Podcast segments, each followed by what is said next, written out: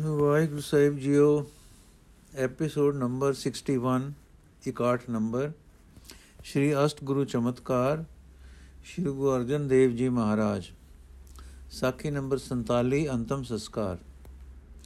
ਕਵੀ ਸੰਤੋਖ ਸਿੰਘ ਜੀ, ਗੁਰਪ੍ਰਤਾਪ ਸੂਰਜ ਗ੍ਰੰਥ ਦੀ ਰਾਸ 4 ਅਸੂ 38 ਅੰਸੂ 38 ਵਿੱਚ ਪਾਵਨ ਸਰੀਰ ਦਾ ਅੰਤਮ ਸੰਸਕਾਰ ਜਲ ਪ੍ਰਵਾਹ ਜਣਾਉਂਦੇ ਹਨ।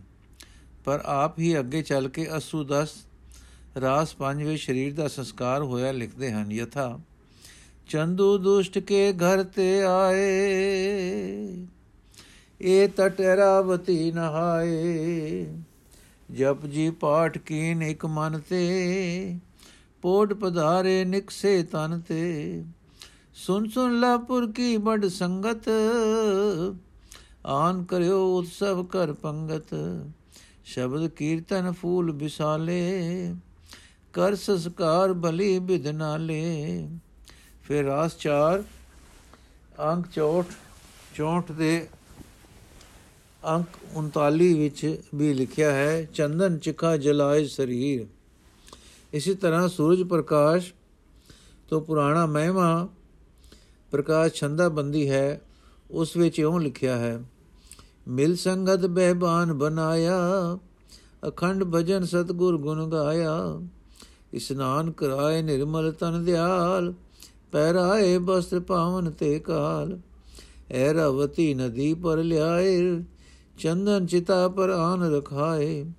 ਪਾਵਨ ਦੇ ਕਰਾ ਸੰਸਕਾਰ, ਤੀਨ ਲੋਕ ਭਇਆ ਜੈ ਜੈਕਾਰ।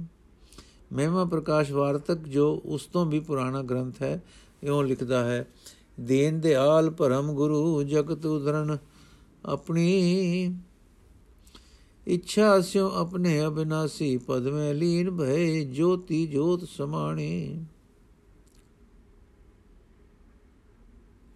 ਦੀਨ ਦਿਆਲ ਪਰਮ ਗੁਰੂ ਜਗਤ ਉਧਰਨ अपनी इच्छा स्यो अपने अविनाशी पद में लीन भये ज्योति ज्योत समाणी सर्व संगत ने सुंदर विमान बनाकर परम पवित्र शरीर को लेकर ਸੰਸਕਾਰ ਕੀਆ, ਕੀਰਤਨ ਭਜਨ ਹੋਇਆ।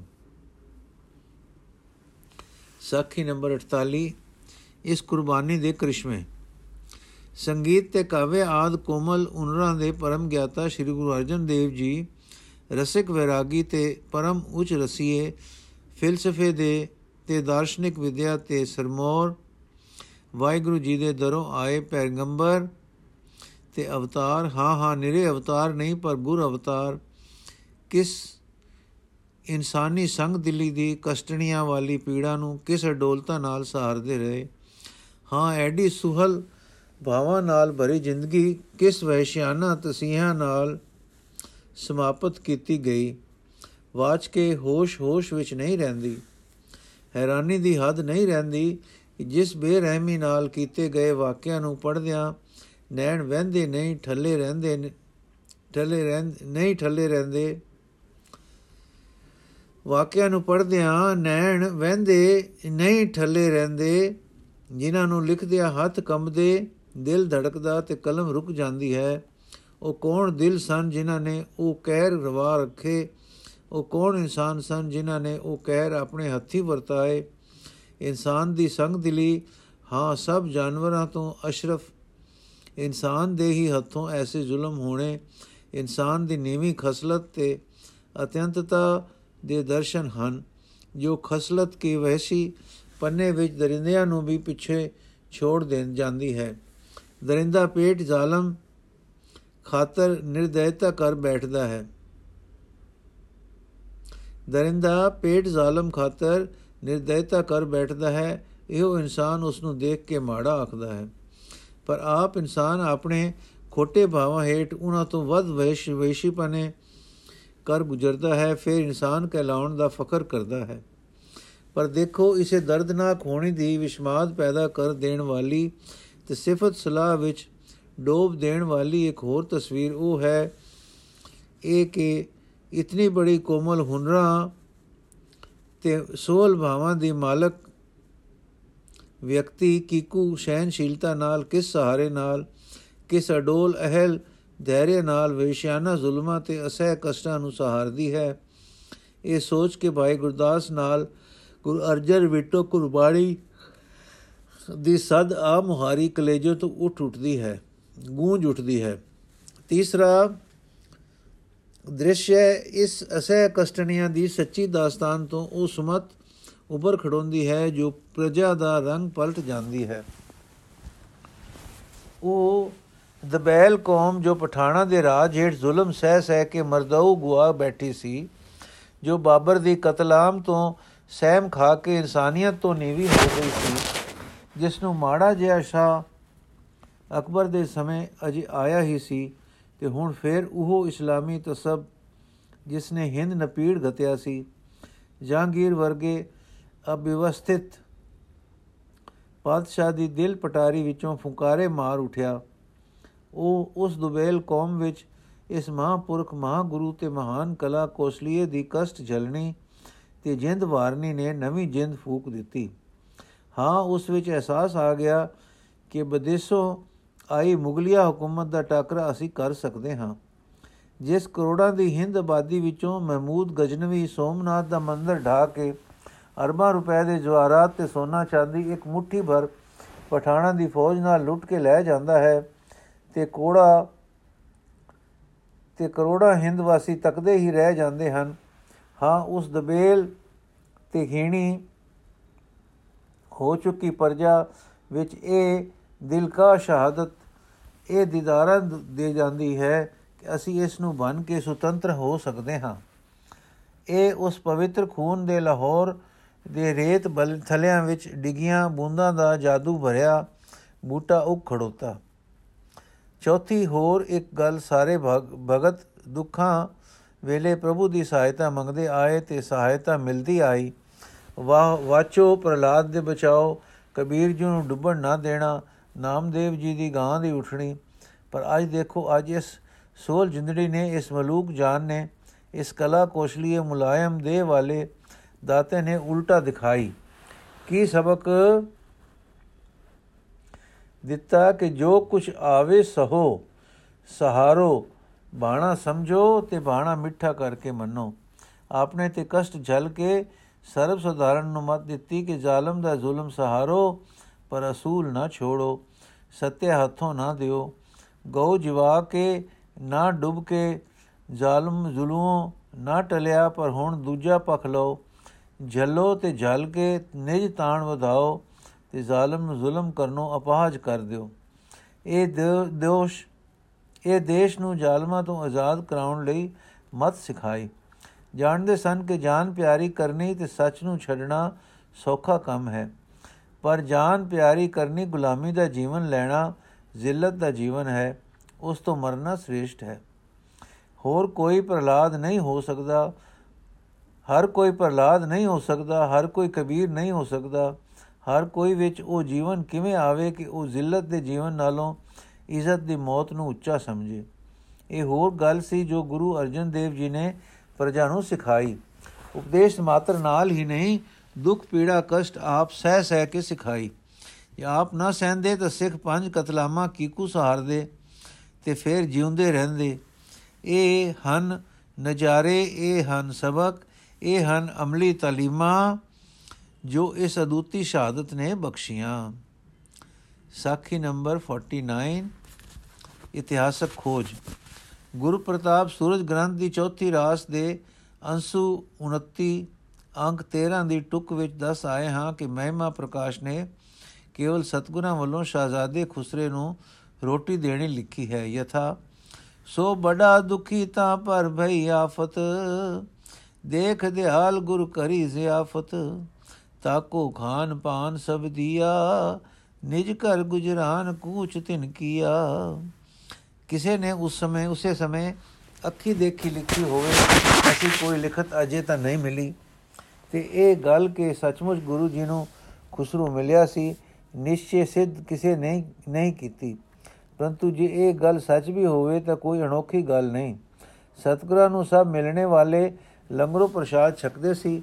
ਅਕਬਰ ਪਾਤਸ਼ਾਹ ਨੇ ਵੀ ਗੁਰੂ, ਸ੍ਰੀ ਗੁਰੂ ਅਮਰਦਾਸ ਜੀ ਪਾਸ ਆ ਕੇ ਸਤਗੁਰਾਂ ਦੇ ਗ੍ਰਹਿ ਦਾ ਉਗਰਾ ਛਕਿਆ ਸੀ। ਹਰੀਪੁਰ ਵਾਲੇ ਰਾਜੇ ਵੀ ਲੰਗਰ ਦਾ ਪ੍ਰਸ਼ਾਦ ਛਕਿਆ ਸੀ। ਜੋ ਇੱਥੇ, ਜੋ ਜਿੱਥੇ ਕਿ ਅਟੁੱਟ ਲੰਗਰ ਦਾ ਅਸੂਲ ਵਰਤੋਂ ਵਿੱਚ ਸੀ ਤੇ ਬਿਨਾਂ ਲਿਹਾਜ਼ ਜਾਤ ਜਨਮ ਦੇ, ਕੁਲ ਦੇ ਸਭ ਨੂੰ ਰੋਟੀ ਮਿਲਦੀ ਸੀ। ਉੱਥੇ ਜੇ ਸਾਹਿਬਜ਼ਾਦ, ਸ਼ਾਹਜ਼ਾਦੇ ਨੇ ਰੋਟੀ ਮੰਗੀ ਤੇ ਸਤਗੁਰਾਂ ਨੇ ਦਿੱਤੀ ਤਾਂ ਆਪਣੇ ਅਸੂਲ ਤੋਂ ਉਹਨਾਂ ਨੇ ਠੀਕ ਕੀਤਾ ਹੈ।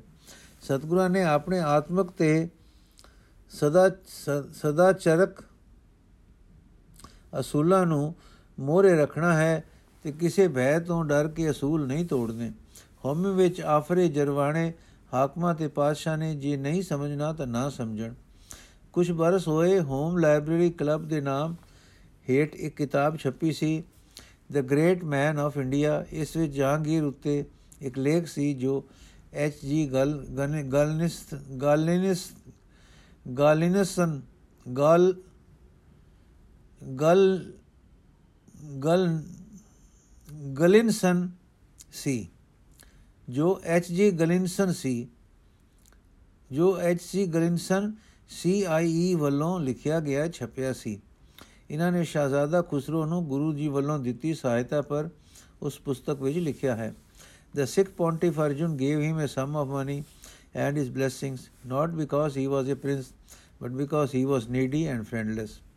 ਅਰਥਾਤ ਸਿੱਖ ਗੁਰੂ ਅਰਜਨ ਨੇ ਉਸ ਖੁਸਰੋ ਨੂੰ ਕੁਝ ਰਕਮ ਤੇ ਆਪਣੇ ਅਸ਼ੀਰਵਾਦ ਜੇ ਦਿੱਤੀ ਸੀ ਤਾਂ ਇਸ ਲਈ ਨਹੀਂ ਕਿ ਉਹ ਸ਼ਾਹਜ਼ਾਦਾ ਸੀ ਪਰ ਇਸ ਲਈ ਕਿ ਉਹ ਲੋੜਵੰਦ ਤੇ ਮਿੱਤਰਹੀਨ ਸੀ ਇਸ ਲੇਖਕ ਦੇ ਲਫ਼ਜ਼ ਸਾਡੇ ਮਹਿਮਾ ਪ੍ਰਕਾਸ਼ ਦੇ ਲੇਖ ਨਾਲ ਹੀ ਮਿਲਦੇ ਜੁਲਦੇ ਹਨ ਕਿ ਇਸ ਕਰਕੇ ਮਦਦ ਨਹੀਂ ਸੀ ਦਿੱਤੀ ਕਿ ਉਹ ਸ਼ਾਹਜ਼ਾਦਾ ਸੀ ਪਰ ਇਸ ਕਰਕੇ ਕਿ ਲੋੜਵੰਦ ਸੀ ਤੇ ਮਿੱਤਰਹੀਨ ਸੀ।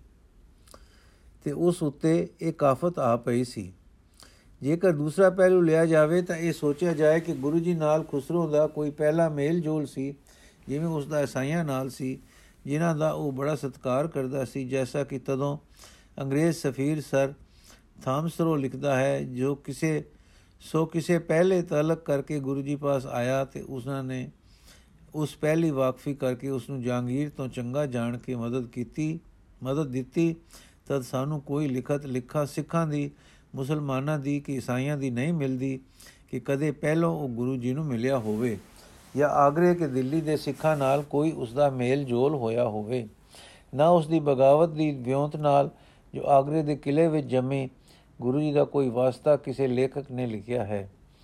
ਜੇਕਰ ਦਲੀਲ ਦੀ ਖਾਤਰ ਇਹ ਫਰਜ਼ ਕਰ ਵੀ ਲਓ ਕਿ ਭਾਵੇਂ ਵਾਕਫੀ ਵਾਲਾ, ਵਾਕਫੀ ਵਾਸਤਾ ਤਾਂ ਕੋਈ ਨਹੀਂ ਸੀ, ਪਰ ਗੁਰੂ ਜੀ ਨੇ ਖੁਸਰੋ ਦੀ ਤਾਰੀਫ ਸੁਣੀ ਹੋਈ ਸੀ ਤੇ ਉਹ ਜਾਣਦੇ ਸਨ ਕਿ ਪਰਜਾ ਦੀ ਭਲਾਈ ਲਈ ਖੁਸਰੋ ਦਾ ਰਾਜ ਜਨਤਾ ਲਈ ਸੁਖਦਾਈ ਹੋਵੇਗਾ।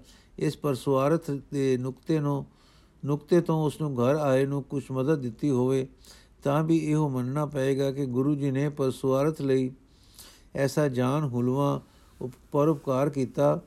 ਉਸ ਦੀ ਸਹਾਇਤਾ ਦੀ ਕੀਮਤ ਕੂਤ ਕਿਸੇ ਪਹਿਲੋਂ ਤੋਂ ਵੀ ਸੋਚੋ ਘਟਦੀ ਨਹੀਂ। ਕਿਉਂਕਿ ਆਪ ਜੀ ਦੀ ਸ਼ਹਾਦਤ ਦੀ ਕੇਂਦਰੀ ਵਜ੍ਹਾ ਤਾਂ ਤੁਜਕ ਜਹਾਂਗੀਰੀ ਤੋਂ ਲੱਭ ਗਈ ਹੈ ਕਿ ਪਾਤਸ਼ਾਹ ਪਹਿਲੋਂ ਤੋਂ ਹੀ ਇਸ ਇਰਾਦੇ ਵਿੱਚ ਸੀ ਕਿ ਦੁਕਾਨ ਉਠਾ ਦੇਵੇ ਜਾਂ ਗੁਰੂ ਜੀ ਨੂੰ ਦਾਖਲ ਇਸਲਾਮ ਕਰ ਲਵੇ। ਸੋ ਹੁਣ ਪੰਜ, ਪਜ ਜਾਂ ਬਹਾਨਾ ਮਿਲ ਗਿਆ, ਚਾਹ ਉਹ ਕੁੜੀ ਕੁੜੀ ਉਜ ਸੀ, ਚਾਹੋ ਬਾਤ ਦਾ ਬਤੰਗੜ ਬਣ ਗਿਆ, ਚਾਹੇ ਲੋੜਵੰਦ ਤੇ ਮਿੱਤਰਹੀਨ ਦੀ ਮਦਦ ਬਗਾਵਤ ਵੀ ਸਮਝੀ ਗਈ ਤੇ ਚਾਹੋ ਗੁਰੂ ਜੀ ਨੇ ਪਰਜਾ ਦੇ ਸੁਖ ਨੂੰ ਮੁੱਖ ਰੱਖ ਕੇ ਕੁਝ ਮਦਦ ਦਿੱਤੀ ਤੇ ਉਹ ਬਗਾਵਤ ਵਿੱਚ ਸ਼੍ਰੀਹਨ ਮਦਦ ਕਹੀ ਗਈ।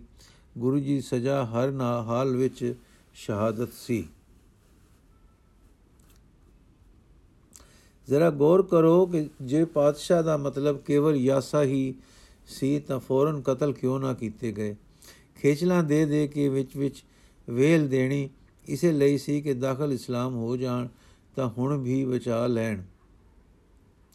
ਇਹ ਦਲੀਲ ਆਪਣੇ ਆਪ ਸਫੁੱਟ ਵੀ ਹੈ ਤੇ ਕਈ ਲੇਖਕਾਂ ਨੇ ਲਿਖੀ ਵੀ ਹੈ ਕਿ ਹਰ ਖੇਚਲ ਦੇਣ ਦਾ ਮਗਰੋਂ ਇਹ ਗੱਲ ਕਹੀ ਜਾਂਦੀ ਸੀ ਕਿ ਪਵਿੱਤਰ ਆਦ ਬੀੜ ਵਿੱਚ ਮੁਹੰਮਦ ਦੀ ਤਾਰੀਫ ਪਾ ਦਿਓ, ਇਹ ਗੱਲ ਦਾਖਲ ਇਸਲਾਮ ਹੀ ਕਰਨ ਦਾ ਕਾਇਲ ਹੈ। ਸੋ ਆਪ ਹੀ, ਆਪ ਦੀ ਸ਼ਹਾਦਤ ਇਸ ਕਰਕੇ ਹੋਈ ਕਿ ਜਿੰਦ ਬਚਾਉਣ ਖਾਤਰ ਦਾਖਲ ਇਸਲਾਮ ਨਾ ਹੋਏ। ਜੋ ਕੁਝ ਕਿਸੇ ਹੋਰ ਨੇ ਲਿਖਿਆ, ਸਾਰ ਇਹ ਹੈ ਕਿ ਗੁਰੂ ਜੀ ਆਪਣੇ ਸੱਚ ਤੇ ਟਿੱਕੇ ਰਹੇ, ਦੁੱਖ ਪਾਏ ਤੇ ਜਾਨ ਕੁਰਬਾਨ ਕਰ ਦਿੱਤੀ, ਪਰ ਸੱਚ ਨਾ ਦਿੱਤਾ।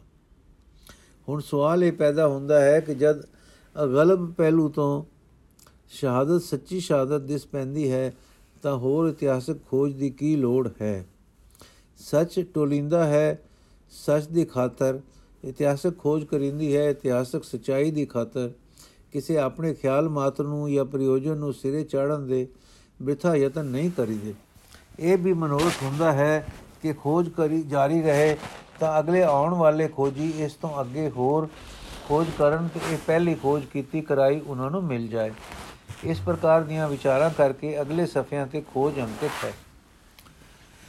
ਨੰਬਰ 1 ਜਹਾਂਗੀਰ ਦੀ ਲਿਖਤ ਤੋਂ ਸਪਸ਼ਟ ਹੋ ਜਾਂਦਾ ਹੈ ਕਿ ਮੁਸਲਮਾਨ ਦੋਖੀਆਂ ਨੇ ਜੋ ਸਿੱਖੀ ਦੇ ਪ੍ਰਚਾਰ ਨਾਲ ਖੁੰਸ ਰਹੇ ਸਨ ਤੇ ਮੁਸਲਮਾਨਾਂ ਦੇ ਸਿੱਖ ਬਣਨ ਪਰ ਵਧੇਰੇ ਦੁਖੀ ਸਨ ਅਤੇ ਚੰਗੂ ਵਰਗੇ ਸਵਾਰਥੀਆਂ ਨੇ ਪਾਤਸ਼ਾਹ ਨੂੰ ਕੋਲੋਂ ਪਾ ਪਾ ਕੇ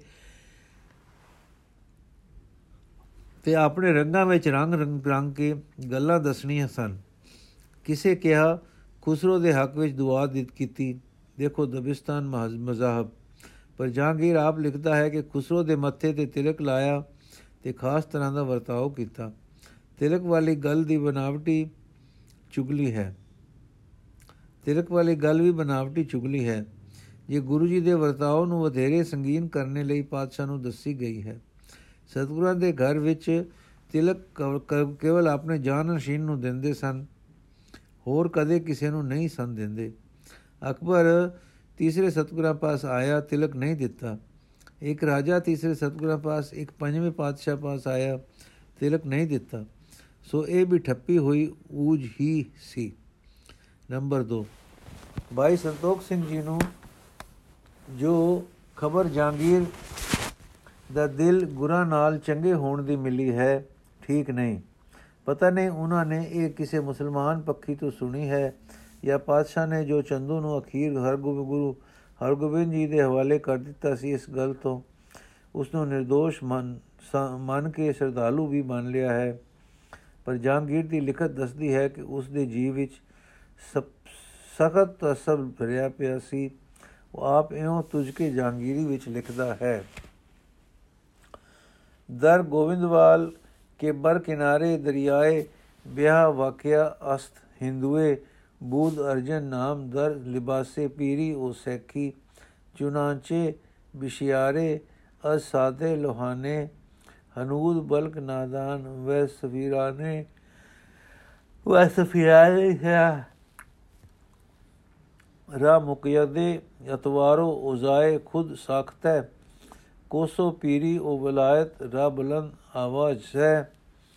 ਗਰਦਾਨੀ ਦੇ ਬੂਤ او را گرو را گرو میں گفت، گفتند، و اج اطراف جوانت گولانے گول پرستان بدو رزو آورو دے۔ یت کادے تمام بہو اظہار میں کردند۔ اج سر چہار پستے اوئی دکان را گرم میں داستند۔ مدتہ मुदतहा बखातिर में गुजश्त के ई दुकानें बहसिल बातिल रा बरतरफ बाद साखत या ओरा जर्द गिर जिर गहे अहले इस्लाम दर बागद बायद गुरु आवर्द ਅਰਥਾਤ ਗੋਇੰਦਵਾਲ ਜੋ ਕਿ ਦਰਿਆ ਬਿਆਸ ਦੇ ਕੰਢੇ ਹੈ ਕੰਢੇ ਤੇ ਹੈ ਵਿੱਚ ਅਰਜਨ ਨਾਮੀ ਇੱਕ Hindu ਪੀਰੀ ਤੇ ਸੇਖੀ ਦੇ ਭੇਸ ਵਿੱਚ ਰਹਿੰਦਾ ਹੈ ਚੁਨਾਂਚੇ ਸਿੱਧੇ ਸਾਦੇ ਹਿੰਦੂਆਂ ਵਿੱਚੋਂ ਬਹੁਤ ਸਾਰਿਆਂ ਨੂੰ, ਬਲਕਿ ਮੂਰਖ ਤੇ ਬੇਅਕਲ ਮੁਸਲਮਾਨਾਂ ਨੂੰ ਵੀ ਆਪਣੀ ਬਣਾਈ ਰਹਿਤ, ਬੈਤ ਦਾ ਧਾਰਨੀ ਬਣਾ ਕੇ ਆਪਣੇ ਪੀਰੀ ਦੇ ਗੁਰੂ ਪੁਣੇ ਦਾ ਢੋਲ ਬੜੇ ਜ਼ੋਰ ਸ਼ੋਰ ਨਾਲ ਵਜਾਇਆ ਹੋਇਆ ਸੀ। ਉਸ ਨੂੰ ਗੁਰੂ ਕਹਿੰਦੇ ਸਨ, ਸਭਨਾ ਪਾਸਿਆਂ ਤੋਂ ਪੁਜਾਰੀਆਂ ਦੇ ਟੋਲਿਆਂ ਦੇ ਟੋਲੇ ਉਸ ਵੱਲ ਆਉਂਦੇ ਤੇ ਉਸ ਪਰ ਪੂਰਾ ਭਰੋਸਾ ਪ੍ਰਗਟ ਕਰਦੇ ਸਨ। ਤਿੰਨ ਚਾਰ ਪੀੜ੍ਹੀਆਂ ਤੋਂ ਉਹਨਾਂ ਨੇ ਇਸ ਦੁਕਾਨ ਨੂੰ ਗਰਮ ਕਰ ਰੱਖਿਆ ਸੀ। ਚਿਰ ਤੋਂ ਮੇਰੇ ਦਿਲ ਵਿੱਚ ਇਹ ਆਉਂਦੀ ਸੀ ਕਿ ਇਸ ਝੂਠੀ ਦੁਕਾਨ ਨੂੰ ਦੂਰ ਕਰ ਦਿੱਤਾ ਜਾਏ ਜਾਂ ਉਸ ਗੁਰੂ ਅਰਜਨ ਸਾਹਿਬ ਨੂੰ دین ਇਸਲਾਮ ਦੀ ਜਮਾਤ ਵਿੱਚ ਲੈ ਆਂਦਾ ਜਾਏ ਇਹ ਉਸ ਦੇ ਆਪਣੇ ਲੇਖ ਤੋਂ ਸਾਬਤ ਹੈ ਕਿ ਪਾਤਸ਼ਾਹ ਦੇ ਦਿਲ ਵਿੱਚ ਤਸੱਬ ਤੇ ਵੈਰ ਪਹਿਲੇ ਤੋਂ ਸੀ ਦੂਰ ਕਰ ਦੇਣਾ ਅਰਥਾਤ ਮੂਲੋਂ ਮਿਟਾ ਦੇਣਾ ਜਾਂ ਇਸਲਾਮ ਵਿੱਚ ਦਾਖਲ ਕਰ ਲੈਣਾ ਉਸ ਦੇ ਜੀਵ ਵਿੱਚ ਪਹਿਲਾਂ ਤੋਂ ਹੀ ਆ ਰਹੀ ਸੀ ਉਸ ਨੂੰ ਬਹੁਤ ਗੁੱਸਾ ਮੁਸਲਮਾਨਾਂ ਦੇ ਸਿੱਖ ਬਣਨੇ ਦਾ ਸੀ ਇਹ ਜ਼ਾਰ ਦੀ ਹੀ ਹੈ ਕਿ ਸੁਣੇ ਸੁਨਾਏ ਖਿਆਲ ਸਨ, ਜੋ ਗਾਲਬਨ ਚੁਗਲ ਖੋਰਾ ਤੋਂ ਪੁਚਾਏ ਹੋਏ ਸਨ। ਆਪੂ ਉਸ ਤੇ ਉਸਨੇ ਕੋਈ ਖੇਚਲ ਕਰਕੇ ਤਹਿਕੀਕਾਤ ਥੋੜਾ ਕੀਤੀ ਸੀ। ਫਿਰ ਬਾਕੀ ਜੋ ਬੇਅਦਬੀ ਦੇ ਵਾਕ ਪਾਤਸ਼ਾਹ ਨੇ ਲਿਖੇ ਹਨ, ਉਹ ਤੋਂ ਅਸਬ ਭਰੇ ਦਿਲ ਤੋਂ ਹੋਰ ਆਸ ਹੀ ਕੀ ਹੋ ਸਕਦੀ ਸੀ? ਪਾਤਸ਼ਾਹ ਵੱਲੋਂ ਬੇਅਦਬੀ ਦੇ ਵਾਕ ਪੜ੍ਹ ਕੇ ਘਬਰਾਉਣਾ ਨਹੀਂ ਚਾਹੀਦਾ। ਇਹ ਵਾਕ ਦਲੀਲ ਹਨ ਉਸ ਦੇ ਦਿਲ ਵਿੱਚ ਪਹਿਲੋਂ ਭਰੇ ਕਿਨੇ ਵੈਰ ਤੇ ਤਸਬ ਦੀ। ਨੰਬਰ 3 ਫਿਰ ਪਾਤਸ਼ਾਹ ਲਿਖਦਾ ਹੈ, ਤਾਂ ਆਕੇ ਦਰੀ ਅਯਾਮ ਖੁਸਰੋ ਹਜ਼ਾਰਾ ਬੂਰ ਮੇ ਨੂਦ ਇਹ ਮਰਦ ਕੇ ਮਸ਼ਹੂਲ ਇਰਾਦੇ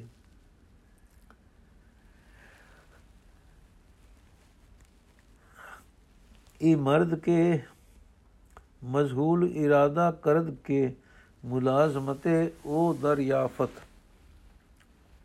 در منزل جا او مقام عبود خسرو را نزول افتاد۔ آمد ارا دید بز مقدمات فرایا فتح فرایا فتح با او گسنید و بیر پیشانیے او انگست اچ اج قربان۔ او انگست از ظفران کے با اصطلاح ہندو ہندواں کسکہ گوند کسید اواں را شنگون میں دانت چوئی مقدمہ ب مسامیہ ذاہو جلال میں رسد و بتلانے، ارا وجہ اکمل میں دانشتم، امر کردم کہ ارا حاضر ساختند و مساکنو مناجلو فرزندانے ارا ب مرتضی خان عنایت نمودم و اسباب و اجوال ام والے اورا بقید ضبط در آودہ برف مودم بر فرمودم کہ ارا و سیاست و بایاسا رسانن۔ ਅਰਥਾਤ ਕਿ ਇਹਨਾਂ ਹੀ ਦਿਨਾਂ ਵਿੱਚ اسے رستے لگیا ਲੱਗਿਆ ਇਸ ਪੁਰਸ਼ ਭਾਵ ਗੁਰੂ ਜੀ ਨੇ ਇਰਾਦਾ ਕੀਤਾ ਕਿ ਉਸ ਖੁਸਰੋ ਨੂੰ ਮਿਲੇ। ਉਸ ਪੜਾ ਉੱਤੇ ਜਿੱਥੇ ਕਿ ਉਸ ਦੀ ਜਗ੍ਹਾ ਤੇ ਟਿਕਾਣਾ ਸੀ, ਖੁਸਰੋ ਦਾ ਉਤਾਰਾ ਹੋਇਆ। ਆ ਕੇ ਉਸ ਨੂੰ ਦੇਖਿਆ, ਮਿਲਿਆ। ਕਈ ਗੱਲਾਂ ਕੀਤੀਆਂ ਤੇ ਇਸ ਤੇ ਕਈ ਮਾਮਲੇ ਉਸ ਨੂੰ ਪੁਚਾਏ ਤੇ ਉਸ ਦੇ ਮੱਥੇ ਪਰ ਆਪਣੀ ਉਂਗਲ ਨਾਲ ਕੇਸਰ ਦਾ ਜਿਸ ਨੂੰ ਹਿੰਦੂ ਕਸ਼ਤਕ ਹੈ, ਤਿਲਕ ਆਖਦੇ ਸੀ, ਸਗਨ ਸਮਝਦੇ ਹਨ, ਲਾਇਆ।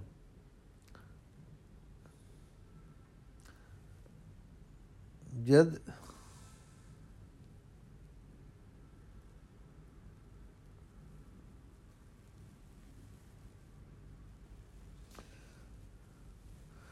ਜਦ ਇਹ ਖਬਰ ਮੇਰੇ ਕੰਨਾਂ ਵਿੱਚ ਪਹੁੰਚੀ, ਮੈਂ ਉਸ ਦੇ ਝੂਠ ਨੂੰ ਬੜੀ ਚੰਗੀ ਤਰ੍ਹਾਂ ਜਾਣਦਾ ਸਾਂ।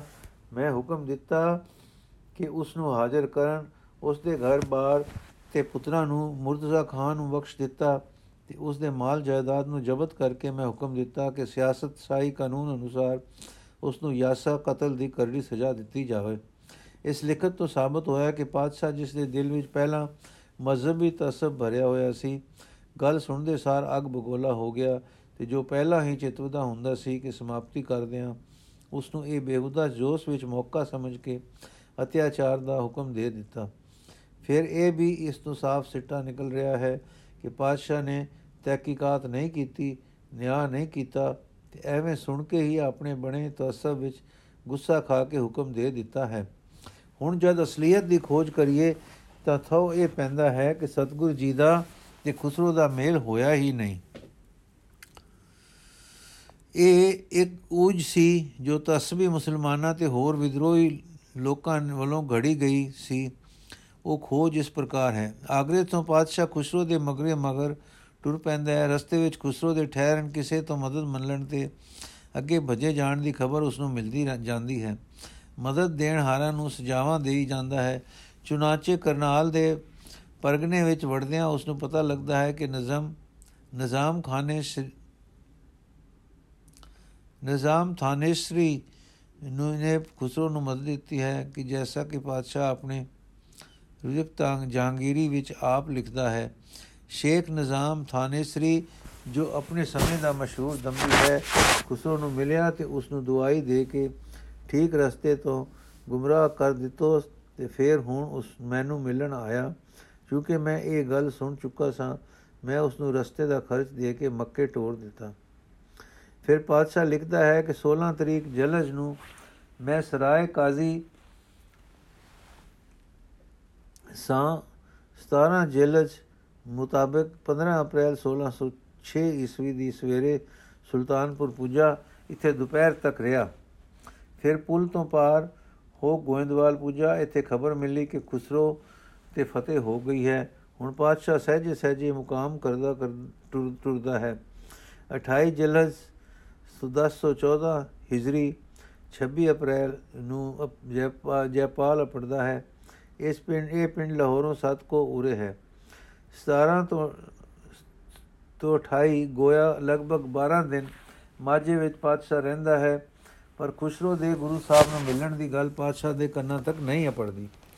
ਹੋਰ ਖੁਸਰੋ ਦੀਆਂ ਸਾਰੀਆਂ ਖਬਰਾਂ ਥਾਨੇਸਰੀ ਪੀਰ ਵਰਗੇ ਦੀਆਂ ਖੁਸਰੋ ਨੂੰ ਮਿਲਣ ਦੀਆਂ ਮੋਆ ਮੋਆ ਸਭ ਪਾਤਸ਼ਾਹ ਨੂੰ ਬਜਿਆ ਜਾਂਦਿਆਂ ਖੁਸਰੋ ਨੂੰ ਮਿਲਣ ਦੀਆਂ ਸੋਹਾਂ ਸਭ ਪਾਤਸ਼ਾਹ ਨੂੰ ਭਜਿਆ ਜਾਂਦਿਆਂ ਮਿਲਦੀਆਂ ਰਹੀਆਂ। ਹੁਣ 12 ਦਿਨ ਮਾਝੇ ਵਿੱਚ ਰਹਿ ਕੇ ਪਾਤਸ਼ਾਹ ਨੂੰ ਕਿਉਂ ਖਬਰ ਨਾ ਮਿਲੀ? ਇਹ ਹੋ ਨਹੀਂ ਸਕਦਾ ਕਿ ਖੁਸਰੋ ਗੁਰੂ ਜੀ ਨੂੰ ਮਿਲਿਆ ਹੁੰਦਾ ਤਾਂ ਪਾਤਸ਼ਾਹ ਨੂੰ ਖਬਰ ਨਾ ਮਿਲਦੀ। ਪਾਤਸ਼ਾਹ ਦੇ ਸੂਏ ਤੋਂ ਇਨਾਮ ਲੈਣ ਦੇ ਲਾਲਚੀ ਚੁਗਲਖੋਰ ਛੱਪੇ ਛੱਪੇ ਤੇ ਭਰੇ ਪਏ ਸਨ।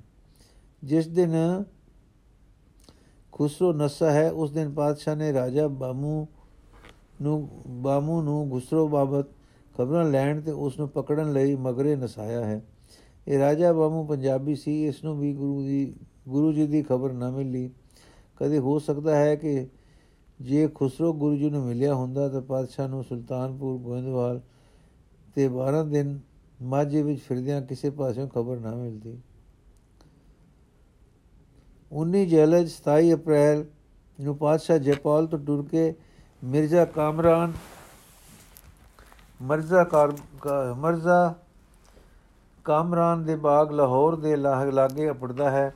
ਇੱਥੇ ਖੁਸਰੋ ਦੇ ਲਾਹੌਰੋਂ ਹਾਰ ਖਾ ਕੇ ਵਜੇ ਜਾਂਦੀ ਦੀ ਸੋਧਰੇ ਦੇ ਪਤਨ ਤੇ ਫੜੇ ਜਾਣ ਦੀ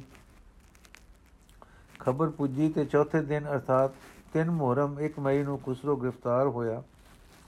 ਪਾਤਸ਼ਾਹ ਦਾ ਪੇਸ਼ ਹੋਇਆ। ਉਸ ਵੇਲੇ ਖੁਸਰੋ ਦੇ ਦੋ ਵੱਡੇ ਸਾਥੀ ਗਾਂ ਤੇ ਖੋਤੇ ਦੀ ਖਲ ਵਿੱਚ ਸੀਤੇ ਗਏ। ਕਈ ਸੌ ਖੁਸਰੋ ਦੀ ਫੌਜ ਦੇ ਆਦਮੀ ਜੋ ਗ੍ਰਿਫਤਾਰ ਸਨ ਸੂਲੀ ਦਿੱਤੇ ਗਏ। ਪਾਤਸ਼ਾਹ 9 ਮੁਹਰਮ 1015 ਹਿਜਰੀ 7 ਮਈ ਤੱਕ ਕਾਮਰਾਨ ਦੇ ਬਾਗ ਵਿੱਚ ਰਿਹਾ। ਜੋ ਜੋ ਲੋਕ ਅਪਰਾਧੀ ਸਮਝੇ ਗਏ, ਸਜ਼ਾਵਾਂ ਪਾ ਗਏ, ਜਿਨ੍ਹਾਂ ਖਿਦਮਤਾਂ ਕੀਤੀਆਂ ਇਨਾਮ ਪਾ ਗਏ ਤੇ ਇਸੇ ਦਿਨ ਪਾਤਸ਼ਾਹ ਲਾਹੌਰੋਂ ਲਾਹੌਰ ਸ਼ਹਿਰ ਦਾਖਲ ਹੋਇਆ। ਗੋਇਆ ਇਸ ਤਰੀਕ ਖੁਸਰੋ ਦਾ ਮਾਮਲਾ ਮੁੱਕ ਚੁੱਕਾ, ਮੁੱਕ ਚੁੱਕ ਗਿਆ। ਦੋਸ਼ੀ ਡੰਡੇ ਗਏ, ਸਹਾਇਕ ਨਾਮੇ ਗਏ, ਪਰ ਗੁਰੂ ਸਾਹਿਬ ਦੇ ਖੁਸਰੋ ਨੂੰ ਮਿਲਣ ਦੀ ਗੱਲ ਅਜੇ ਵੀ ਪਾਤਸ਼ਾਹ ਨੂੰ ਨਹੀਂ ਸੁਣਾਈ ਦਿੰਦੀ। ਕੈਸਾ ਅਸ਼ਰਜ ਹੈ? ਹੋਰ ਸੋਚ ਵਾਲੀ ਗੱਲ ਹੈ, ਹੁਣ ਤਾਂ ਦੋਸ਼ੀ ਸਾਰੇ ਗ੍ਰਿਫਤਾਰ ਹੋ ਗਏ ਸਨ। ਉਹਨਾਂ ਤੋਂ ਪਾਤਸ਼ਾਹ ਦੇ ਪੱਕੀ ਅਹਲਕਾਰਾਂ ਨੇ ਤਸੀਹੇ ਦੇ ਦੇ ਕੇ ਜਾਂ ਲਾਲਚ ਪੇਸ਼ ਕਰ ਕਰਕੇ ਖੁਸਰੋ ਦੋ ਦੇ ਪੱਖੀਆਂ ਦੇ ਵੇਰਵੇ ਜ਼ਰੂਰੀ ਪੁੱਛੇ ਹੋਣਗੇ। ਪਰ ਕਿਤੋਂ ਕੋਈ ਗੱਲ ਸਤਗੁਰਾਂ ਦੇ ਮਿਲਣ ਦੀ ਇਹਨਾਂ ਤੋਂ ਵੀ ਨਾ ਮਿਲੀ ਜੋ ਸਾਰੇ ਖੁਸਰੋ ਦੇ ਨਾਲ ਸਨ, ਜੇ ਗੁਰੂ ਜੀ ਨੂੰ ਖੁਸਰੋ ਮਿਲਿਆ ਹੁੰਦਾ ਤਾਂ ਸਭ ਨੂੰ ਪਤਾ ਹੁੰਦਾ। ਹੁਣ ਹੋਰ ਦੇਖੋ 9 ਮੁਹਰਮ ਤੋਂ ਬਾਅਦ 22 ਤਰੀਕ ਤੱਕ 13 ਦਿਨ ਹੋਰ ਬੀਤ ਜਾਂਦੇ ਹਨ। ਗੋਇਆ ਮਾਮਲਾ ਮਿਟ ਚੁੱਕੇ ਨੂੰ 13 ਕੁ ਦਿਨ ਹੋਏ ਵੀ ਉੱਪਰ ਲੰਘ ਗਏ ਹਨ। 22 ਮੁਹਰਮ, that is 20 ਮਈ 1606 ਈਸਵੀ ਤੋਂ ਬਾਅਦ ਕਿਸੇ ਦਿਨ ਪਾਤਸ਼ਾਹ ਨੂੰ ਗੁਰੂ ਸਾਹਿਬ ਬਾਬਤ ਅਚਾਨਕ ਖਬਰ ਮਿਲਦੀ ਹੈ। ਹੁਣ ਵਿਚਾਰ ਕਰ ਲਓ ਕਿ ਵਾਕਿਆਤ ਦੀਆਂ ਤਰੀਕਾਂ ਦੀ ਖੋਜ ਸਾਬਤ ਕਰ ਦਿੰਦੀ ਹੈ ਕਿ ਜਦ ਕਦੇ ਗੁਰੂ ਸਾਹਿਬ ਦੇ ਮਿਲਣੇ ਦੀ ਗੱਲ ਅਮਰ ਵਾਕਿਆ ਹੁੰਦੀ ਤਾਂ ਪਾਤਸ਼ਾਹ ਨੂੰ ਜ਼ਰੂਰ ਵੇਲੇ ਸਿਰ ਖਬਰ ਮਿਲ ਜਾਂਦੀ। ਸਾਰੇ ਮਾਮਲੇ ਦੇ ਮੁੱਖ ਚੁੱਕਣ ਦੇ ਵੀ 13 ਦਿਨ ਮਗਰੋਂ ਅਚਾਨਕ ਇਹ ਖਬਰ ਪਾਤਸ਼ਾਹ ਤੱਕ ਪੜਦੀ ਜਾਣੀ ਵਿਦਰੋਹੀਆਂ ਦਾ ਕੰਮ ਹੈ, ਜਿਨ੍ਹਾਂ ਨੂੰ ਚੇਤਾ ਆਇਆ ਹੈ ਕਿ ਪਾਤਸ਼ਾਹ ਦੇ ਗੁੱਸੇ ਚੜੇ ਤੋਂ ਲਾਭ ਅਸਾਂ ਕਿਉਂ ਨਾ ਲਿਆ। ਬਸ ਉੰਜ ਘੜੀ ਤੇ ਮੁਸਤਬ, ਘੜੀ ਦੇ ਤਾਮ ਤਾਮ, ਤਾਮਬ ਦੇ ਭਰੇ ਅਫਸਰਾਂ ਦੀ, ਅਫਸਰਾਂ ਰਾਈ ਪੁਚਾਈ, ਪਾਤਸ਼ਾਹ ਆਪ ਮੰਦਾ ਹੈ ਕਿ ਉਹ ਅੱਗੇ ਹੀ ਗੁਰੂ ਸਾਹਿਬ ਦੇ ਵਿਰੋਧੀ ਸਨ। ਮਾਰ ਦੇਣਾ ਜਾਂ ਮੁਸਲਮਾਨ ਕਰ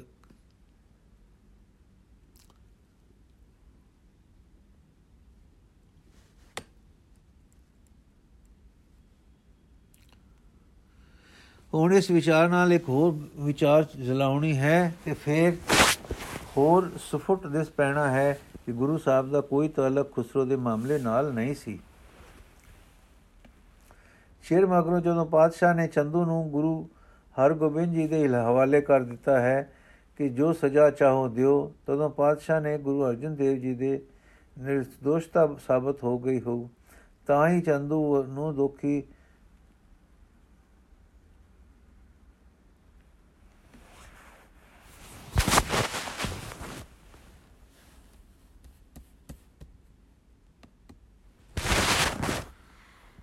ਯਾਦ ਰਹੇ ਕਿ ਇਹ ਉਸ ਸਮੇਂ ਦਾ ਇੱਕ ਰਿਵਾਜ ਹੈ ਸੀ ਕਿ ਦੋਸ਼ੀ ਨੂੰ ਜਿਨ੍ਹਾਂ ਦਾ ਉਹ ਅਪਰਾਧੀ ਹੋਵੇ, ਉਹਨਾਂ ਦੇ ਹਵਾਲੇ ਕਰ ਦਿੰਦੇ ਸਨ। ਔਰ ਅਕਸਰ ਤਦੋਂ ਜਦ ਬਹੁਤਾ ਵੱਡਾ ਤੇ ਅਤ ਪਾਪ ਹੋਇਆ ਹੋਵੇ, ਸੋ ਚੰਦੂ ਨੂੰ ਛੇਵੇਂ ਗੁਰਾਂ ਦੇ ਹਵਾਲੇ ਕਰ ਦੇਣਾ ਕਿ ਜੋ ਵੰਡ ਮਰਜ਼ੀ ਹੈ, ਦੇ ਲੋ ਜੋ ਦੰਡ ਮਰਜ਼ੀ ਹੈ, ਦੇ ਲੋ ਇੱਕ ਹੋਰ ਦਲੀਲ ਹੈ ਕਿ ਇਸ ਗੱਲ ਦੀ ਕਿ ਪਾਤਸ਼ਾਹ ਨੂੰ ਸਾਬਤ ਹੋ ਗਿਆ ਸੀ ਕਿ ਗੁਰੂ ਅਰਜਨ ਦੇਵ ਜੀ નિર્ਦੋਸ਼ ਸਨ ਤੇ ਇਸ ਨੇ ਮੇਰੇ ਪਾਸ ਕੂੜ ਮਾਰਿਆ ਤੇ ਝੂਠੀਆਂ ਊਜਾਂ ਦਿੱਤੀਆਂ ਤੇ ਮੈਥੋਂ ਗਲਤੀ ਕਰਵਾਈ ਸੀ। ਤੇ ਪਿੱਛੋਂ ਵੈਸ਼ਿਆਨਾ ਤਸੀਹੇ ਦਿੱਤੇ ਸਨ। ਮਾਮਲਾ ਹੋਰ ਖੋਜ ਦਾ ਮੁਤਾਜ ਹੈ, ਪਰ ਇਹ ਟੋਲ ਇਸ ਗੱਲ ਦਾ ਸਪਸ਼ਟ ਕਰਕੇ ਦੱਸ ਦਿੰਦੀ ਹੈ ਕਿ ਸਤਿਗੁਰੂ ਜੀ ਦਾ ਕੋਈ ਸਬੰਧ ਖੁਸਰੋ ਨਾਲ ਨਹੀਂ ਪਿਆ। ਐਤਨੇ ਸਾਰੇ ਦਿਨ ਪਾਤਸ਼ਾਹ ਦੇ ਗੋਇੰਦਵਾਲ ਲੰਘ ਜਾਣ ਮਗਰੋਂ ਗੁਰਦਰੋਹੀਆਂ ਨੇ ਘਾੜ ਘੜੀ ਕਿ ਘੜੀ ਨੇ ਪਾਤਸ਼ਾਹ ਦੇ ਕੱਚੇ ਤੇ ਪਹਿਲੋਂ ਤੇ ਹੀ ਬੁਗਜ਼ ਨਾਲ ਭਰੇ ਦਿਲ ਨੂੰ ਹੋਰ ਜ਼ਾਹਿਰ ਜ਼ਹਿਰ ਆਲੂਦ ਕਰਕੇ ਸਾਕਾ ਵਰਤਿਆ। ਨੰਬਰ 4 ਬਹੁਤ ਲੋਕਾਂ ਦਾ ਹੁਣ ਤੱਕ ਖਿਆਲ ਹੈ ਕਿ ਜਹਾਂਗੀਰ ਬੜਾ ਨਰਮ ਦਿਲ ਤੇ ਨਿਆਇਕਾਰੀ ਸੀ। ਉਹ ਆਪ ਵੀ ਲਿਖਦਾ ਹੈ ਕਿ ਮੱਚੇ ਜੰਗ ਤੇ ਸ਼ਿਕਾਰ ਬਿਨਾ ਕਿਸੇ ਦੀ ਜਾਨ ਨਹੀਂ ਲੈਣੀ ਚਾਹੀਦੀ, ਪਰ ਉਸ ਦੀਆਂ ਬੇਰਹਿਮੀਆਂ ਸਖਤ ਜ਼ਾਲਮਾਨਾ ਹਨ। ਉਸ ਦੀ ਨਰਮੀ, ਨਿਆਏ ਤੇ ਅਤਿਆਚਾਰ ਸਾਰੇ ਇਕੱਠੇ ਉਸ ਵਿੱਚ ਹੈ ਉਸ ਵਿੱਚ ਸੇ ਤੀਸਰੇ ਵੀਰ ਦਾ ਜੋ ਮੁਤਰਜਮ ਰਾਜਰਸ ਲਿਖਦਾ ਹੈ, ਮਾਂ ਮਾਂਗੀ ਜਹਾਂਗੀਰ ਅਜੀਬ ਮਿਲ ਗੋਬਾ ਸੀ। ਉਹ ਖੜਾ ਹੋ ਕੇ ਆਪਣੇ ਸਾਹਮਣੇ ਜਿਉਂਦਿਆਂ ਮਨੁੱਖਾਂ ਦੀਆਂ ਖੱਲਾ ਲਾਉਂਦਾ ਤੇ ਵੇਖ ਸਕਦਾ ਸੀ। ਤੇ ਜੀਕੂ ਉਹ ਜਹਾਂਗੀਰ ਆਪ ਦੱਸਦਾ ਹੈ ਕਿ ਇੱਕ ਆਦਮੀ ਨੂੰ ਮੈਂ ਜਾਨੋਂ ਮਰਵਾ ਦਿੱਤਾ ਤੇ ਦੋਹਾਂ ਦੀਆਂ ਸਫਾ, ਦੋਹਾਂ ਦੀਆਂ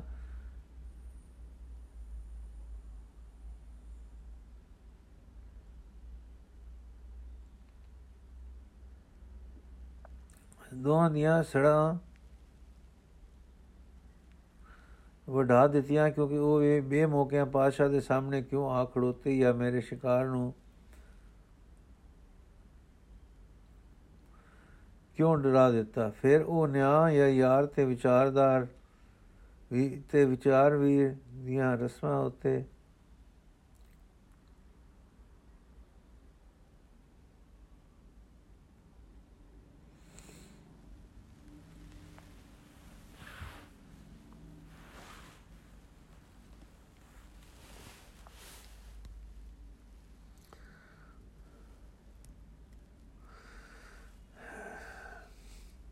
ਤੇ ਜੀਕੂ ਉਹ ਜਹਾਂਗੀਰ ਆਪ ਦੱਸਦਾ ਹੈ ਕਿ ਇੱਕ ਆਦਮੀ ਨੂੰ ਮੈਂ ਜਾਨੋਂ ਮਰਵਾ ਦਿੱਤਾ ਤੇ ਦੋਹਾਂ ਦੀਆਂ ਸੜਾਂ ਵਢਾ ਦਿੱਤੀਆਂ ਕਿਉਂਕਿ ਉਹ ਬੇਮੌਕਿਆਂ ਪਾਸ਼ਾ ਦੇ ਸਾਹਮਣੇ ਕਿਉਂ ਆ ਖੜੋਤੇ ਜਾਂ ਮੇਰੇ ਸ਼ਿਕਾਰ ਨੂੰ ਕਿਉਂ ਡਰਾ ਦਿੱਤਾ।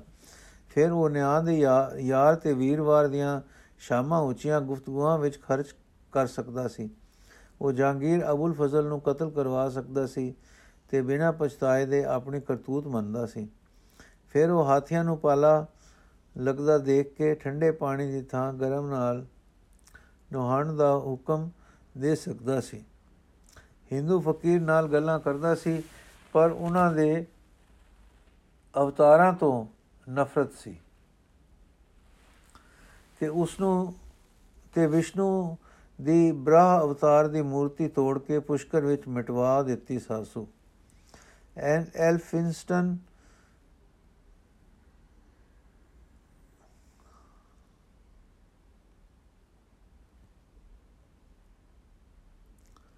ਐਲਫਿਮਿਸਟਨ ਲਿਖਦਾ ਹੈ, ਖੁਸਰੋ ਤੋਂ ਪਾਸ ਸਲਾਹਕਾਰ ਦੇ ਤੇ ਉਸ ਦੇ ਮਗਰ ਲੱਗਣ ਵਾਲੇ ਜੋ ਪਾਦਸ਼ਾਹ ਦੇ ਹੱਥ ਆਏ, ਉਹਨਾਂ ਨੂੰ, ਉਸ ਨੂੰ ਉਹਨਾਂ ਪਰ ਆਪਣੇ ਆਚਰਣ ਦਾ ਵਹਿਮੀ ਵੈਸ਼ੀਪੁਣਾ ਜ਼ਾਹਰ ਕਰਨ ਦਾ ਪੂਰਾ ਮੌਕਾ ਮਿਲਿਆ। 700 ਕੈਦੀ ਲਾਹੌਰ ਦੇ ਦਰਵਾਜ਼ੇ ਤੋਂ ਬਾਹਰ ਕਤਾਰ ਵਿੱਚ ਇੰਪੇਲ ਕੀਤੇ ਗਏ। ਅਰਥਾਤ ਸੂਲੀ ਚਾੜੇ ਗਏ।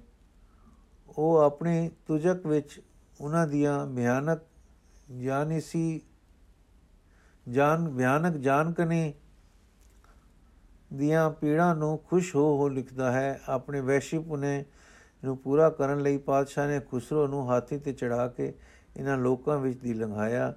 ਜਦੋਂ ਫਕੀਰ ਕਹਿ ਗਿਆ ਕਿ ਲੈ ਬੱਚੂ, ਆਪਣੇ ਨੌਕਰਾਂ ਦੀਆਂ ਸਲਾਮਾਂ ਆਦ।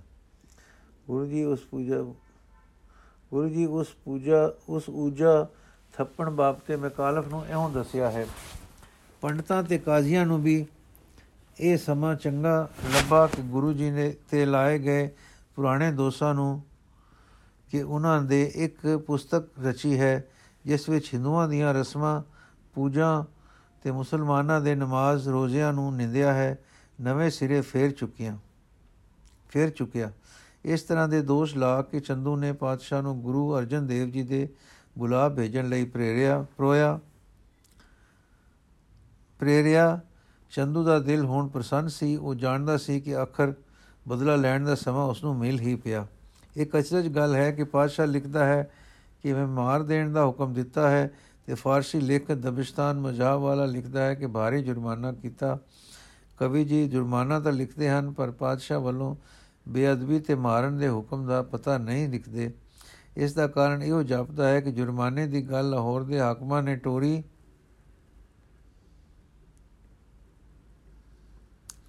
ਹੋਣੀ ਹੈ ਤੇ ਦੋਸ਼ ਚੰਦੂ ਨੂੰ ਦਿੱਤਾ ਹੋਣਾ ਹੈ ਕਿ ਇਸਨੇ ਜੁਰਮਾਨਾ ਵਸੂਲ ਕਰਨ ਲਈ ਗੁਰੂ ਜੀ ਨੂੰ ਦੁੱਖ ਦਿੱਤੇ ਤੇ ਜਾਨ ਲੇਤੀ। ਸੋ ਜਦ ਪਾਤਸ਼ਾਹ ਨੇ ਚੰਦੂ ਨੂੰ ਦੋਸ਼ੀ ਠਹਿਰਾਇਆ ਤੇ ਸਜ਼ਾ ਲਈ ਛੇਵੇਂ ਗੁਰਾਂ ਦੇ ਹਵਾਲੇ ਕਰ ਦਿੱਤਾ, ਤਾਂ ਪਾਤਸ਼ਾਹ ਨੇ ਲੋਕਾਂ ਵਿੱਚ ਆਪਣੀ ਨਿਰਦੋਸ਼ਤਾ ਦਾ ਸਿੱਕਾ ਬਿਠਾ ਲਿਆ। ਇਹੋ ਖਿਆਲ ਆਮ ਪ੍ਰਚੁਰ ਹੋ ਗਿਆ ਤੇ ਸਰਵ ਸਧਾਰਨ ਦੇ ਸੀਨੇ ਬਸੀਨੇ ਟੁਰਿਆ ਆਇਆ। ਇਥੋਂ ਤਾਈਂ ਇਹ ਗੱਲ ਹੈ ਕਿ ਪਾਤਸ਼ਾਹ ਵੱਲੋਂ ਕਤਲ ਕਰ ਦੇਣ ਦਾ ਹੁਕਮ ਦਾ ਪਤਾ ਫਾਰਸੀ ਇਤਿਹਾਸਕ ਦਵਿਸਤਾਨ ਮਜਾਹਬ ਵਾਲੇ ਨੂੰ ਵੀ ਨਹੀਂ ਲੱਗਾ ਤੇ ਕਈ ਅੰਗਰੇਜ਼ੀ ਤੇ ਹੋਰ ਫਾਰਸੀ ਉਰਦੂ ਦੇ ਇਤਿਹਾਸਕਾਰਾਂ ਨੂੰ ਵੀ ਥੋ ਨਹੀਂ ਪਿਆ। ਨੰਬਰ 6 ਬਾਕੀ ਰਹੀ ਐਡੇ ਕੜੇ ਤਸੀਹਾਂ ਵਿੱਚ ਜੋ ਭਾਈ ਸੰਤੋਖ ਜੀ ਨੇ ਹੋਰ ਇਤਿਹਾਸਾਂ ਨੇ ਵਰਣਨ ਕੀਤੇ ਹਨ, ਸਤਗੁਰੂ ਅਰਜਨ ਦੇਵ ਜੀ ਦੀ ਬ੍ਰਿਤੀ ਕਿਸੇ ਪ੍ਰਕਾਰ ਦੀ ਰਹੀ, ਕਿਸ ਪ੍ਰਕਾਰ ਦੀ ਰਹੀ? ਇਸ ਦੀ ਉਗਾਈ ਉਹਨਾਂ ਦੇ ਪਰਮ ਨਿਕਟਵਰਤੀ ਸੱਚੇ ਮਹਾਪੁਰਖ ਭਾਈ ਗੁਰਦਾਸ ਜੀ ਨੇ ਸਤਗੁਰਾਂ ਦੇ ਪਾਸ ਰਹੇ ਸਿੱਖਾਂ ਤੇ ਤੋਂ ਅੱਖੀ ਡਿੱਠੀ ਸੁਣ ਕੇ ਇਉਂ ਦਿੱਤੀ। ਰਹਿੰਦੇ ਗੁਰੂ ਦਰਿਆਓ ਵਿੱਚ, ਮੀਨ ਕੁਲੀਨ ਹੇਤ ਨਿਰਬਾਣੀ ਦਰਸ਼ਨ ਦੇਖ ਪਤੰਗ ਜਿਉ, ਜੋਤੀ ਅੰਦਰ ਜੋਤ ਸਮਾਣੀ, ਸ਼ਬਦ ਸੁਰਤ ਲਿਵ ਮਿਰਗ ਜਿਉ, ਭੀੜ ਪਈ ਚਿਤਾਵਨ ਅਵਰਨਨ ਜਾਣੀ। ਚਰਨ ਕਮਲ ਮਿਲ ਭਵਰ ਜਿਉ, ਸੁਖ ਸੰਪਟ ਵਿੱਚ ਰਹਿਣ ਵਿਹਾਣੀ। ਗੁਰੂ ਉਪਦੇਸ਼ ਨ ਵਿਸਰੈ ਬਾਬੀ ਹੈ ਜਿਉ ਆਖ ਵਖਾਣੀ। ਗੁਰਮੁਖ ਸੁਖ ਫਲ ਪਿਨ ਰਸ ਸਹਿ ਸਮਾਦ ਸਾਧ ਸੰਗ ਜਾਣੀ। ਗੁਰ ਅਰਜਨ ਵਿਟੋ ਕੁਰਬਾਨੀ ਗੁਰ ਅਰਜਨ ਵਿਟੋ ਕੁਰਬਾਨੀ ਅੱਜ ਦਾ ਐਪੀਸੋਡ ਸਮਾਪਤ ਹੋਇਆ ਜੀ। ਅਗਲੀ ਸਾਖੀ ਅਸੀਂ ਕੱਲ ਤੋਂ ਪੜਾਂਗੇ ਵਾਹਿਗੁਰੂ ਜੀ ਕਾ ਖਾਲਸਾ, ਵਾਹਿਗੁਰੂ ਜੀ ਕੀ ਫਤਿਹ।